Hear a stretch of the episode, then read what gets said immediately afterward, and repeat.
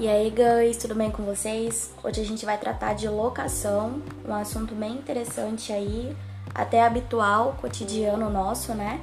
Principalmente a locação de bem imóvel urbano, que é o que a gente vai falar aqui com mais propriedade.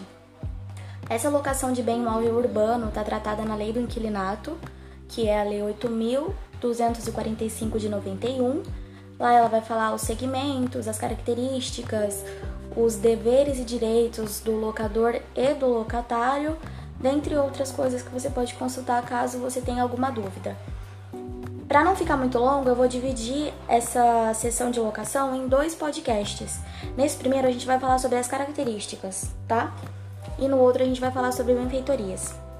As características de locação são: primeiro, é um contrato bilateral.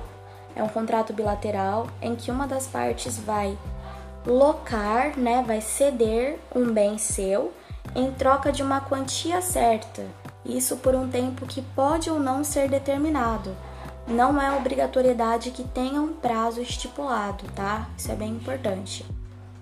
Além de bilateral, esse contrato ele é oneroso, porque ambas as partes possuem vantagens e desvantagens. Ele é consensual, pois basta a vontade das partes para que haja essa obrigação, e ele é comutativo.